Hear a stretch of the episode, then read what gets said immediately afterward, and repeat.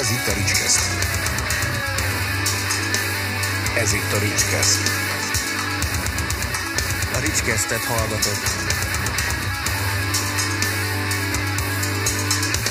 Ricskeszt. A műsor az NK támogatásával készült. Sok szeretettel köszöntök mindenkit a Ricskeszt legújabb adásában, ami ismét egy extra epizód, méghozzá azért, mert elsősorban egy könyvvel fogunk foglalkozni. Bár ki fogunk térni egy picit majd az írónak a zenei múltjára is, hogy ne, ne érezze magát teljesen komfortosan az adásba. Analizálás lesz. A vendégem ugyanis nem más, mint Haklik Tamás, vagy ahogyan lehet, hogy néhány hallgató jobban ismeri, Soker Rhymes. Köszöntök minden hallgatót. Soker Rhymes amúgy, bocs, ezt már videó kapcsán is, észrevettem, de baj. nem baj, tehát jó, mint, mint ahogy a izét szokták, tudod, a Clash City rockers így a rockereket így lemaragyarosítottad te is, vagyis a sakört. Ennyi. Nem baj. A, ugye hát azért lehet téged ismerni elég sok helyről, meg elég sokféle platformról. Ugye többek között a zenei karriereden túl ott volt annó a Gettó Rádió, ugye, ahogy beszélgettük adás előtt, de megfordultál még akár újságcikkekbe is. Volt, volt Borzongás magazintól kezdve tényleg sok minden, és Mhm. most Ez eljutottunk rap. odáig, hogy igen, és eljutottunk odáig, hogy megjelent az első regényed is, a Beton címmel. Akik követik a csatornát, ők már lehet, hogy látták a videót, amit csináltam egy, egyfajta ilyen ajánlót róla, és mikor azt az ajánlót én csináltam, pontosabban már amikor a kéziratot olvastam, én akkor tudtam, hogy szeretnélek téged meghívni ide egy beszélgetésre. És hát most udasztál is egy csomót érte, hogy tudjunk beszélgetni, úgyhogy ezt Aha, köszönöm de- szépen, ez egy külön megtiszteltetés. Persze, ez, én köszönöm a meghívást, tehát ez így, így benne van az utazgatás sok szor az életemben, így koncertek kapcsán is, meg ilyesmi, úgyhogy nekem ez nem probléma. Ugye azt mondhatjuk szerintem, hogy a beton egy felnövés regény, de én arra lennék kíváncsi Mhm. elsősorban, hogy amikor benned először megfogalmazott a gondolat, hogy a betont megírd, akkor hogy ugrottál ennek neki? Ö, Ez 2018-ban volt, amikor elhatároztam, hogy meg fogom írni ezt a regényt. Igazából, hát ahogy előbb is mondtad, cikkírásokkal kezdődött nekem a, az, hogy kiéljem magamból ezt az írói vénát, ami bennem van. Később ö, írtam 2015-ben egy ö, regényt, tehát az volt az első regényem, amiből végül nem lett kötött, tehát nem lett kiadva. Aztán ö, éreztem, hogy van még bennem valami. Az első regény egyébként az egy, az egy riportregény volt, tehát egy haveromnak az életéről szólt, és mm, éreztem ezt, hogy tényleg van bennem még egy másik történet. Sőt, azon felül már megint van bennem még kettő történet így fejben. Aztán elhatároztam, hogy akkor megírom ezt részben a saját élettapasztalataimból merítettem, részben meg az írói fantáziámból született ez a beton. Ha mondjuk százalékosan kéne lebontani, akkor hány százalék vagy te magyar Ricsibe? Nehéz így százalékban behatárolni.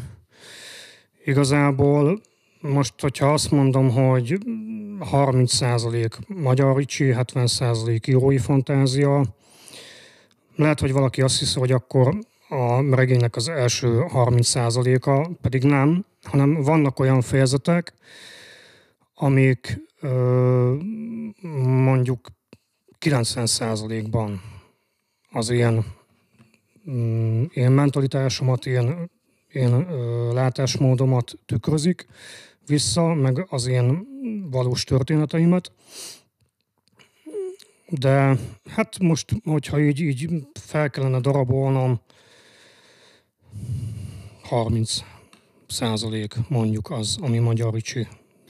Mennyire, Vagyis ami, ami, én, ami azonos magyar ricsivel, meg az én életemmel. mennyire írtad lineárisan ezt? Mert ugye azért azt elmondhatjuk, hogy attól függetlenül, hogy a beton nem novellás kötet, azért elég sok fejezet van, ami működik önálló sztoriként is, vagy ilyen Mhm. uh-huh. korlenyomatként. Ezt te sorban írtad, vagy össze-vissza? Ö, sorban írtam, tehát ez valójában így volt a fejemben is megszületve igazából, ahogyan itt könyvformájában létrejött. Tehát ö, tényleg úgy kezdtem ugye, hogy ö, szakmunkás képzőben találkozik a Magyar Ricsi egy haverjával, aztán utána visszaugrunk az időben, az általános iskolába, és onnantól kezdve halad végig a történet a főszereplő 30 túli korszakába. A, ugye azért elég erősen benne van a korlányomat, meg a, szerintem a mostani 35 pluszosoknak a fiatalsága bőven, és egészen addig, ameddig ugye el nem érkezünk kvázi a jelenbe, ugye a sztori vége felé, uh-huh. addig azért szerintem elég erőteljesen funkcionál korlányomatként is. Uh-huh, persze, hát nem is a jelenben lényegében, mert tehát ö, egyébként nincsenek benne évszámok, ez biztos te is észrevetted. Persze. Tehát sok minden, 90-es évek is abból derül ki, hogy ugye a Jó MTV Raps 1988-tól 95-ig működött ez a nagyszerű ö, tévés rap műsor, meg hogy ö, külön vált Szlovákia, meg Csehország, akkor amilyen szállanként lehetett kapni cigarettát, lehetett vásárolni Magyarországra csempészet gáspréket. Tehát ö, ezek benne vannak ezek a dolgok, és igazából nem biztos, hogy kiderül az olvasó számára, de a vége fele az ilyen, én olyan 2010, 2010 valahány környékére tenném egyébként. Ezért mondom, hogy Nem kvázi. teljesen a jelenben. Aha, aha. Igen, És- ugye pont, pont ilyenekből lehet betá- betájolni kb. hogy hol tart a sztori, mm. hogy azért, hogy aki ezeket végélte, az kb. szerintem sejti tudod, hogy, hogy mi- mikor éppen mi volt. Persze, persze. ez így, így ezért mondtam, mm. hogy, hogy nagyon jó funkcionál korlányomatként is. Ja, ja. Hát igen, a 90-es években mm, tehát nagyon, ért, nagyon éltem a rap világot. Alapból ilyen 91-92 környékén kezdtem el megszeretni a rapzenét. Hát egy populáris arccal kezdtem igazából, Márki Márkal. Lehet, hogy a mai korosztálynak Mark Wahlberg színészként ismerősebb az arc. Aztán jöttek ilyenek, hogy Chris Cross, ugye 92-ben jelent meg az albumok, én akkor teljesen szét voltam tőlük, hogy én voltam 92-ben 12 éves, ők meg ilyen 13-14 éves kölykök voltak, de jobban felnéztem rájuk, mint a felnőttekre. Hát figyelj, az egy nagyon jó kitalált produkció volt szerintem. Mm. Az, az ak- akkor szerintem majdnem mindenki megkajálta. Persze, persze, meg akkor, akkor jelent meg az első House of Pain album is például, meg ö, tényleg úgy szippantott be engem ez az egész hip-hop kultúra, hogy ö, tisztán emlékszem, unokatestvéreméknél voltunk ö, szerencsen, és hát ott a felnőttek beszélgettük a felnőtt dolgokról, mi bátyámmal odébb mentünk, hogy nézzünk valamit a tévében, mert úgy nem tudtunk bekapcsolódni a beszélgetésbe. Aztán nézd csak, rap műsor van. Mondom, mi ez? Jó MTV Raps. Hát az, azt innentől kezdve minden héten nézem. Hétvégánként volt, ö, azt hiszem szombaton vagy vasárnap déltől, kettőig, tehát két órás őrület volt. Ö, később meg átrakták, úgy emlékszem, hogy éjfélre. Hát akkor már úgy nem mindig tudtam nézni, hát ugye vasárnaponként ment, másnap meg suli volt. Vagy lehet, hogy szombatonként meg, de akkor is néztem, mert ugye egy tévé volt a Persze. házban, az anyámékat nem akartam zavarni. Na, szóval az a lényeg, hogy igen, ez a 90-es évek, ez azért jelenik meg ilyen erősen a könyvben, mert hogy az én életemben is egy nagyon fontos korszak volt. Ugye akkor alakultak ki barátságok is az életemben, ilyen, ilyen szorosabb barátságok, többnyire a Repzen által. Hát nem tudom igazából, hogy, hogy Nem, csak a- szeretném úgy. Nem, a benyomásodra Ebből. voltam kíváncsi, vagy, hogy meg ugye arra tudod, hogy akkor ezt mondhatjuk is, hanem mondjuk akkor korlányomatnak is szántad. Tehát nem csak így alakult, hanem hogy de szereted is volna, hogy ez ilyen legyen. Igen, nem mondom azt, hogy amikor elkezdtem írni, akkor ez tudatos volt bennem, de végül is ez kerekedett ki belőle. Tehát így tényleg sodort magával az egész dolog. Ugye sok minden tényleg fejben megvolt már, tudtam, hogy fog kezdődni, tudtam, hogy fog végződni, az eleje és a vége között hogyan fog alakulni a főszereplőnek a sorsa, milyen fontosabb konfliktusok lesznek benne előre. Megalkottam magamba például, például az Ákos nevű karak- karaktert, hogy a kettőjük kapcsolata hogyan fog alakulni, vagy az Annával történő kontaktját, meg ilyesmi. Úgyhogy többi, többi az meg sokszor írás közben jött.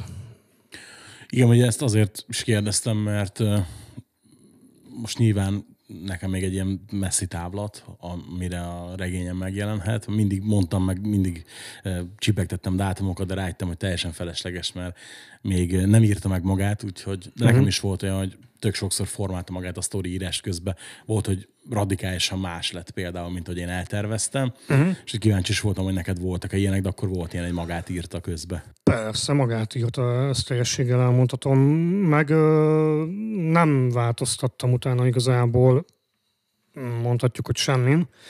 Annyi, hogy ö, tehát mielőtt mm, a kiadóhoz eljutottam vele, nem változtattam semmin. Annyi, hogy a, a Tekken királya című fejezetet azt utólag írtam meg. Tehát nekem, nekem, nekem ezzel ilyen lépcsőfokok voltak ezzel a regénye, hogy 2018 nyarán három hónap alatt megírtam, tényleg az egészet. Aztán ö, akkor részt vettem vele egy irodalmi versenyen, a, az erdélyi előretolt helyőrség ö, irodalmi ilyen csapat készített egy, egy, vagy rendezett egy irodalmi versenyt, be kellett küldeni a teljes kéziratot, aztán ők elbírálták, Ö, hát annyira nem tetszett nekik, hogy helyezést érek el vele, de egyébként a többiek is tetszett annyira, mert a meghirdetett földíjnak az összegét lejjebb csökkentették utána. Tehát ezek szerint lehet ilyet, tehát mm, lényegében Még elég érdekes azért. Finoman szólva. Hát figyelj, saját magukkal írtak alá, biztos csak szerződést érted, aztán megszekték a szerződést, vagy nem tudom, mindegy. Ö, nem is akarom én ezt úgy annyira kifejteni. De csak, arra, ö, bocs, csak olyan bocs, szempontból, bocs, hogy közbeszólok, de arra azért kíváncsi vagyok, hogy ezt amúgy csalódásként élted meg akkor?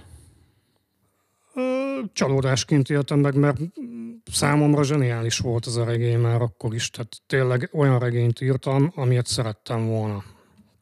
Aztán ö, utána beküldtem egy ö, kiadónak, amelyik folyóiratként is működik. Hát kimondom a nevét, Magyar Napló. Nyugodtan kimondhatod itt mindent. lehet. Azért, mert a, az előbb említett legelső regényemből egy részletet publikáltak ők. És ö, úgy gondoltam, hogy ha azt tetszett nekik annyira, hogy közé tegyék a folyóiratban, akkor talán ez is tetszik annyira, hogy könyvformájában kiadják. Meg, meg mondta nekem egy illető, hogy próbálkozzak meg náluk ebből az okból kifolyólag, amit előbb elmondtam. De hát azt válaszolták, hogy nem illik bele a profiunkba. Amin egyébként én nem is csodálkoztam, mert többnyire ilyen, ilyen történelmi regényeket adnak, ilyen kalandregényeket, meg ilyeneket. Meg ugye a szókimondósága miatt is szkeptikus, volt, szkeptikus voltam, hogy talán tetszhet nekik egyáltalán. És ezután ez viszont már annyira csalódottságként ért, hogy oké, okay, leraktam. Tehát többet nem is foglalkoztam vele, írogattam inkább novellákat, azokat beküldözgettem folyiratoknak, meg ebből fejezeteket beküldtem például a Csillagszállónak, amelyik meg is van benne említve, meg most fog majd megjelenni vagy szeptemberben, vagy október elején egy, egy recenzió a betonról a Csillagszállóban. Mire megjelenik ez a podcast, lehet, hogy addig, addigra már olvashatják az emberek, nem tudom, hogy mikor fog megjelenni. Egyébként. Még én sem tudom pontosan. Aha. Na, nem baj, mindegy. Ö, meg a, a közelenség című fejezet lesz még benne. Na, és mm, ahogy ők, tehát tőlük kaptam olyan pozitív visszajelzést, ami alapján azt gondoltam, hogy na jó, akkor ebből még lehet akármi is, tehát még kiadott regény is lehet belőle. És az interneten láttam egy másik irodalmi versenyt 2021-ben, tehát majdnem odáig állt tényleg a regény csak így a laptopomon, meg ezek a fejezet küldözgetések voltak. És az meg úgy történt, hogy oda egy fejezetet kellett beküldeni, azt ők online kirakták, és szavazni lehetett rá.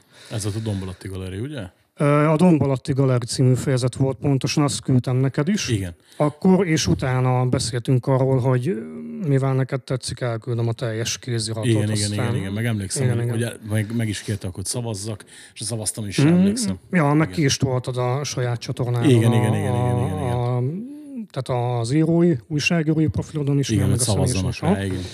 És na az a lényeg, hogy ott körülbelül 320 nevező volt, baromi sokan írnak regényt, regényt tényleg, tehát csak Rengeteg. regényekkel lehetett ö, indulni, nem novellákkal. És ö, 500 valahány szavazattal lettem a 17 Nem tudom már pontosan, hogy két vagy három héten keresztül kellett szavazni. Az első héten még ilyen hetedik voltam, ó, mondom, frankó, bejutok az első tízbe, mert egyébként, ha bejutott valaki az első tízbe, utána ö, került tovább a következő fordulóra, és ezáltal nyeretett könyvkiadást. Az fel volt tüntetve egyébként az oldalon, hogy ö, vagy kötetként, vagy e-bookként. Mondjuk én mindenképp arra hajtottam, hogy fizikai formátumban kapható legyen. Na, úgyhogy oda se kerültem be, és ja, előbb ezért mondtam el ezt az e-bookos történetet, hogy egyébként a fődíj, Jat, aki megnyerte, csak e-book formában adták ki neki, úgyhogy nem is bánom, hogy nem kerültem be az első tízbe, meg onnan tovább. Na, de ezek a szavazatok, tehát több mint 500 szavazat, meg tényleg ezek a kommentek, meg, meg amik ö, privát üzenetek jöttek nekem, hogy tényleg ez mennyire jó, ez a regény részlet, ezek annyira nagy ö, motivációt adtak nekem, hogy akkor eldöntöttem, hogy mindenképpen ki fogom adni ezt a regényt. Valamilyen úton, módon. Az És- egy elég jellemző fejezet, mondjuk, igen. Mm, Meg, meg a, akkor felkeresett engem egyébként a Nagy, Judi, ö, Nagy Judit Áfonya, aki később megalapította ezt a kiadót, tehát volt a fejében egy ilyen ötlet, hogy a Talentum House kiadót megalapítja, és így került kiadásra, ő lett egyébként a regénynek a szerkesztője is.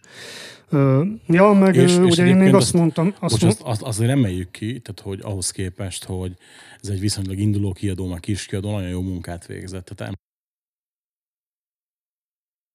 hibát, ami, ami ilyen pici elgépelés. Tehát az Mm, én is egyetlen egy helyen találtam meg, úgyhogy szerintem egyre gondolok. lehet, már nem tudom, hogy Mi- mi, mindjárt, az mindjárt az elején pontosan. van valahol, és így, így na mondom, utána aha. direkt így ki is voltam hegyezve, és figyeltem, de nem Mhm. találtam, ami azért azért érdekes, mert ott sokszor nagy büdzsés, több ezer példányban megjelenő regényeknél Mhm. olyan szarvas hibákat látok, hogy Hát- fogom a fejem, hogy Jézus. Figyelj, én nagyon odafigyeltem rá, tehát ugye amikor szerkesztettük közösen Áfonyával, akkor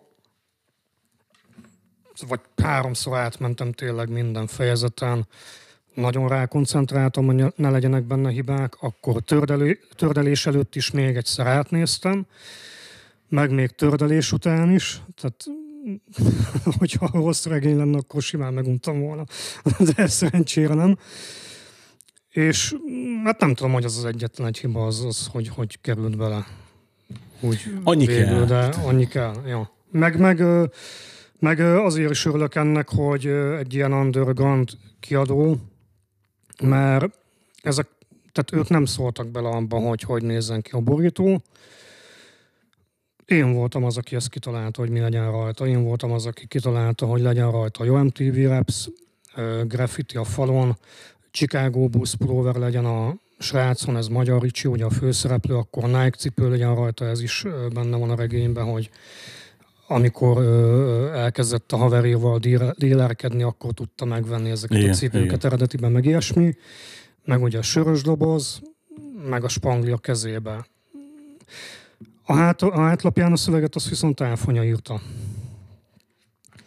Ja, úgyhogy tényleg minden szempontból olyan lett így a regény, amilyen, amilyennek szántam. És ja, előbb azt akartam mondani, amikor így egymás szavába vágtunk, hogy ö, egyébként próbálkoztam nagyobb kiadóknál is. Most lehet, hogy ez valakinek hogy hívják. Hogy ja, akkor biztos szar, hogy nem adták ki, de nagyon nem. nehéz bekerülni egyébként. Igen, nagyon meg- nehéz. Első kötetesként rettenetesen nehéz De bekerülni, azt sokszor még harmadik, negyedik kötetesként is, mert Mhm. hogy ugye egy ilyen félig fikciós regényel, ami azért kényes témákat is boncolgat, Mhm. ezt meg ugye eleve szeretik is így félretolni, tudod, hogy Aha. nem, nem Hát, feltétlenül az, ami, ami igen, úgy, úgy könnyen. Sőt, nem is, tudnék, bőven. nem is tudnék mondani hirtelen most olyan nagyobb kiadót, akinél jelent meg hasonló, és nem olyan, ami mondjuk egy külföldi bestseller magyar fordítása. Tehát, hogy Ö, igazából én tehát az egész magyar piacot nézve nem tudok olyat mondani, ami hasonló. Jó, vannak apróbb hasonlóságok, tehát vannak olyan regények, hogy bemutatja ezt a városi életet, ezt a paneltelepes életet, de az, az ami, ami ennyire keményen boncolgat különböző társadalmi problémákat, meg ennyire kötődik a repzenéhez, ugye meg vannak említve benne különböző előadók is. Nem mentem bele ilyen hip-hop történeti dolgokba, de meg vannak említve különböző előadók, ahogy mondtad te is, ugye rögtön az elején ice igen, hogy ne. de mondjuk nem csak ice hanem rögtön itt az első oldalon, vagyis az első fejezetnek az első oldalán, tehát a 11. oldalon, uh, Ice Cube, vagy, meg az NWA, később benne van Easy, mondjuk ő a, ugye az AIDS miatti halála Igen, igen. kapcsán van megemlítve, akkor ott van a Bontax, amikor hallgatja a kis csaj a Walkmanbe, pont a kedvencét Magyar Ricsinek, amikor Miskolcról jön haza, tudod, CD-ket vett, és akkor a csaj meg Bontaxot hallgatja. Úgyhogy, ja, így ezek miatt szerintem nem hasonlít semmire, meg hát ezt a borsodi világot is kőkeményen bemutatja azt, hogy miért kezdenek el ö, drogozni a fiatalok. Ez is olyan sztori egyébként, hogy ezt lehetne még így a regényen kívül is boncolgatni egyébként. Ami még két nagyon fontos kérdésem lenne. Az egyik az az, hogy ugye, bár ezt én is mondtam, te is mondtad, meg a recenzióba is írtam, hogy ugye fontos társadalmi kérdésekre reflektál. Uh-huh. Neked ez személy szerint volt fontos, vagy pedig ugye azért, mert hogy te eleven a magánéletben a civil foglalkozásod is elég erős, teljesen kötődik ehhez a területhez. Hát, ja, bivaj erősen kötődik ez a területhez, mondhatjuk, mert szociálpedagógus vagyok. Ö, 2003-ban kezdtem el főiskolára járni Jászberénybe, és akkor, amikor én elkezdtem ezt az iskolát, akkor már el is helyezkedtem hajléktalanellátásba a, a, a lakhelyem Nózdon. Úgyhogy nagyon fontosnak tartottam ezt, hogy rávilágítsak rengeteg olyan szociális problémára, amit mondjuk nem is a szakmám során ismertem meg, hanem még fiatalként. Tehát azért kezdtél el ezzel foglalkozni, mert már fiatalként láttad, hogy ez így probléma, van, és így foglalkozni van, kell így vele? van, így van, így van, így van. Ja. Tehát végül is igen, hogyha így kikerekítsük a témát, akkor nem, nem azért írtam meg ezt, mert én szociálpedagógus vagyok, hanem azért, mert fiatal koromban is láttam már ezeket a dolgokat, és utána lettem szociálpedagógus. Ö, például több olyan haverom, barátom volt, ilyen késői kamaszként, akik, akiket bántalmaztak otthon. Vagy az apja bántalmazta, meg piás volt az apja, meg ilyesmi, és ezek tényleg ilyen nagyon nagy hatással voltak rám. Nem sűrűn beszéltek ezekről a dolgokról, de volt olyan, hogy mondjuk amikor részegen ültünk a pincébe, vagy valami, akkor ezek a témák előjöttek. Meg valahogy én mindig ezekhez a, az ilyen keményebb sorsú emberekhez húzódtam. Tehát ö, 92-ben én a városközpontból, tehát panel soron laktunk, családi házba költöztünk. Ugye nem voltak olyan nagyon nagy lóvésok a szüleim, de fatarom szobafestőként dolgozott vállalkozóként, meg hitelt vettek fel, és akkor ugye eljutottunk odáig, hogy panelből az évek során családi ház, meg a kis csoki barna trabantból előbb piros lada, aztán utána meg már nem is tudom, milyen szamara volt, ami annak, annak abban az időben nagyon jó autónak Hogyne. számított. Ja. És ö, ott jóban voltam ott a szomszédjaimmal, tehát együtt bicikliztünk, meg tudom én, bújóskáztunk, meg minden hírséget csináltunk, amit szoktak a, a gyerekek, Köp- köpőcsöveztünk, tudod, ebből a barna köpőcsőből fújkáltuk ki a bogyókat, amiket összeszedtünk. De ahogy egy, egyre, egyre idősebb lettem, egyre idősebb, hát mondjuk nem 12 voltam, hanem 14 vagy 15, akkor valahogy mindig eze, ezekhez a, inkább az ilyen paneltelepi srácokhoz kezdtem el húzód, húzódni, érted? Meg tudom, én izgalmasabbnak tartottam az ő humorukat, meg, meg így a látásmódjukat, mint mondjuk azokat a fiatalokat, akik arról beszéltek, hogy én, hány százezer forintból vettük meg a legújabb gyorsasági motoromat, vagy ilyesmi. Persze. Meg később is egyébként, amikor Újpesten laktam, ott laktam egy kollégiumban, ott érettségiztem, mert tudod, akkor úgy volt 2001-ben, hogy otthon csak esti tagozaton lehetett volna elvégezni a gimnáziumban, ami négy év volt. Én meg kaptam egy olyan információt, hogy Újpesten van egy dolgozók nappali tagozata, tehát akik már szakmunkásképzőt végeztek, azok két év alatt el tudják így nappali tagozaton, tehát le tudnak érettségizni. Na mondom, akkor megyek oda, inkább leszek kollégista, mint hogy otthon legyek, aztán meló mellett valami, vagy ö, tanulás mellett melózzak valamit, meg tényleg dupla annyi idő legyen, amire, mire megvan a végzettségem ahhoz, hogy tovább tanulhassak. És ö, ott a kollégiumban az egyik legjobb barátom például egy olyan srác lett, aki Miskolcon lakott Gyívibe, tudom én, 10-12-13 éves korától, mert meghaltak a szülei. Meg vadalkolisták voltak, meg ugye ott is ezek a családon belüli erőszak dolgok, úgyhogy ezeket a sztorikat igazából ebből merítettem, hogy ezek a srácok baromi nagy hatással voltak rám, hogy tényleg más életet éltek, mint én gyerekkoromban is. Neked ez teljesen kimaradt? És a családon belül erőszak Igen. az teljesen, szerencsére. De tudod, volt bennem egy ilyen empátia mindig ezek iránt az emberek, meg gyerekek miatt, ami egyébként abból is adódik, hogy mm, nem nagyon szoktam erről beszélni egyébként sehol, tehát haveroknak se, haverokkal se beszéltünk erről. Tehát nem is tudták rólam, hogy nekem volt egy ilyen ö, egészségügyi problémám tíz éves koromban, egyszer csak álmomban elkapott egy ilyen hülyeség, hogy epilepsziás roham. Fogalmam sincs, hogy miért.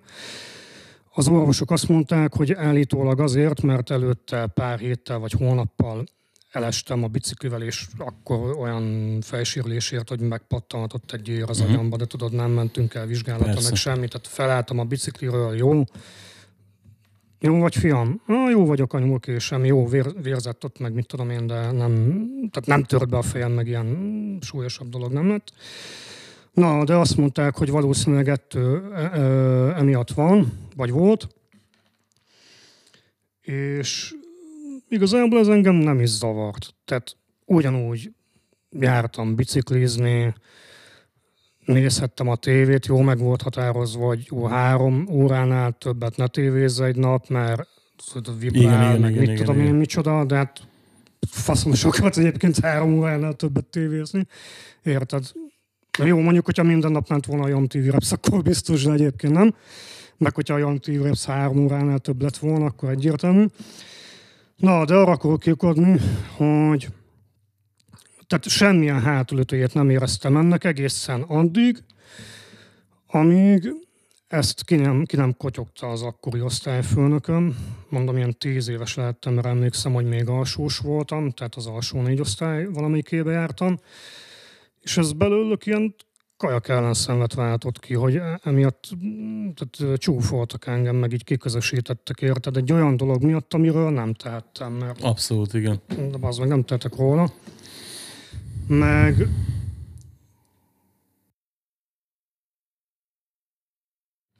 még ha tehettem is volna róla, tehát most ez, ez nem, na mindegy, tehát mm, érdekesnek tűnt ez nekem, hogy egy olyan dolog miatt cikiznek, ami, ami, ami önmagában egy szar dolog, meg ha azt nézed, van olyan, akinek torkán akad emiatt a nyelvet, tehát úgymond lenyeli a nyelvét, Igen, és igen. ott marad. Most, hogyha én 10-11 éves gyerekként ott maradtam volna emiatt, nem tudom, hogy hogy reagáltak volna rá utólag ezek az osztálytársaim, akik, akik, akiknek ilyen különc voltam emiatt a szemében. Na mindegy, mindegy. Én elhittem nekik, hogy jó, emiatt én másabb ember vagyok, úgymond alacsonyabb ember vagyok náluk igazából egészen addig, amíg ö, egy cigány származású srác került az osztályba. Józsefvárosból költöztek Ózra, lehet, hogy régebben is Ózon laktak. Aztán Pestre költöztek, ott meg nem boldogultak, vagy, vagy elúszott a pénzük, hogy valami ilyesmi. Egyébként ez szerintem te is vágod, hogy ez az újonc nevű, vagy újonc Abszolút, abszolút, című igen. fejezet. Tehát Igen. ez is olyan, hogy ezt mondhatjuk, hogy 90%-ban a valóságra épül, Annyi, hogy azért olyan kőkemény atrocitások nem érték a srácot, tehát nem tették tönkre a sportcipőjét, miközben tornaóra Igen. volt, de keményen ö, oda pörköltek neki, keményen kimutatták felé, hogy na, te nem vagy közénk való. És tudod, akkor jöttem rá arra, hogy igazából bármilyen másság gonoszságot válthat ki az emberekbe, és szerintem ez nagyon nagyban hozzájárult ahhoz, hogy én bennem ö, növekedett az empátia az ilyen emberek felé, akik nem tehetnek a sorsukról. Most az, hogy valaki minek születik, tehát nem tehet. Érted, most születés előtt embrióként nem tudja megmondani, hogy na jó van, most akkor én izé magyar akarok lenni, én meg amerikai akarok lenni, vagy mit tudom én. Meg hát a betegség is. Persze jó, vannak olyanok, akik tehetnek a betegségük valamilyen szinten, Hát Jó, igen, most nem ez- akarom sorolni, de persze. most... Na. De ez, ez nem egy olyan dolog volt. Úgyhogy így jött nekem ez, hogy én ö, vagy állami gondozott gyerkőcökkel szeretnék foglalkozni, vagy hajléktalanokkal. Aztán igazából 2003-ban egy ilyen munkahelyre kerültem, ami hajléktalanlátás, és azóta is ezt nyomom. Volt egyébként egy kiruccanásom, pár hónapos gyermekek átmeneti otthonában, dolgoztam, de visszamentem a hajléktalanlátásba, mert ott meg, ott meg, ott meg kicsit olyan gáz volt nekem az, hogy ugyanazokat a szabályokat kell betartani a 15 éves kamaszkölyökkel is, mint a, az óvodáskorúval, meg ö, ö, amikor az egyik kisgyerek nevelőszülőkhöz került, akkor én napokon keresztül azon gondolkoztam, hogy jobb lesz ott neki. És a hajléktalanoknál, ugye felnőtt embereknél meg ez nincs bennem, mert úgy vagyok vele, hogy jó, hát biztos feltalálja magát. Tehát nem egy kisgyerek ö, eszével gondolkodik, Persze. meg megvannak a lehetőségei arra, hogy valamilyen szinten változtasson az élet körülményein. És egy kérdésem van még a végére, az pedig az, hogy ugye a könyv elején rögtön Szabó Simon mondja már borítón, hogy abszolút filmért kiállt, hogy ugye, ő segített is neked valamilyen szinten reklámozni a könyvet, de például ezen felül nem gondoltam, nem gondoltam mondjuk arra, hogy ózdiként mondjuk egy majkát megpróbálja befűzni, de egy figyelj, srácok, olvassátok ezt, tehát valamilyen szinten azért ő is ugye onnan jött, illetve hogy szerinted lehet ebből film? Hát figyelj, most azon, hogy Majket felkeresem, azon nem gondolkoztam, megmondom neked őszintén. Mondjuk, ha elolvasná, örülnék neki, legalább kapnék tőle is egy véleményt, hogy neki mennyire jön át ez, ami, ami lényegében olyan hasonló dolgokat tartalmaz, amit ő is átélt annó.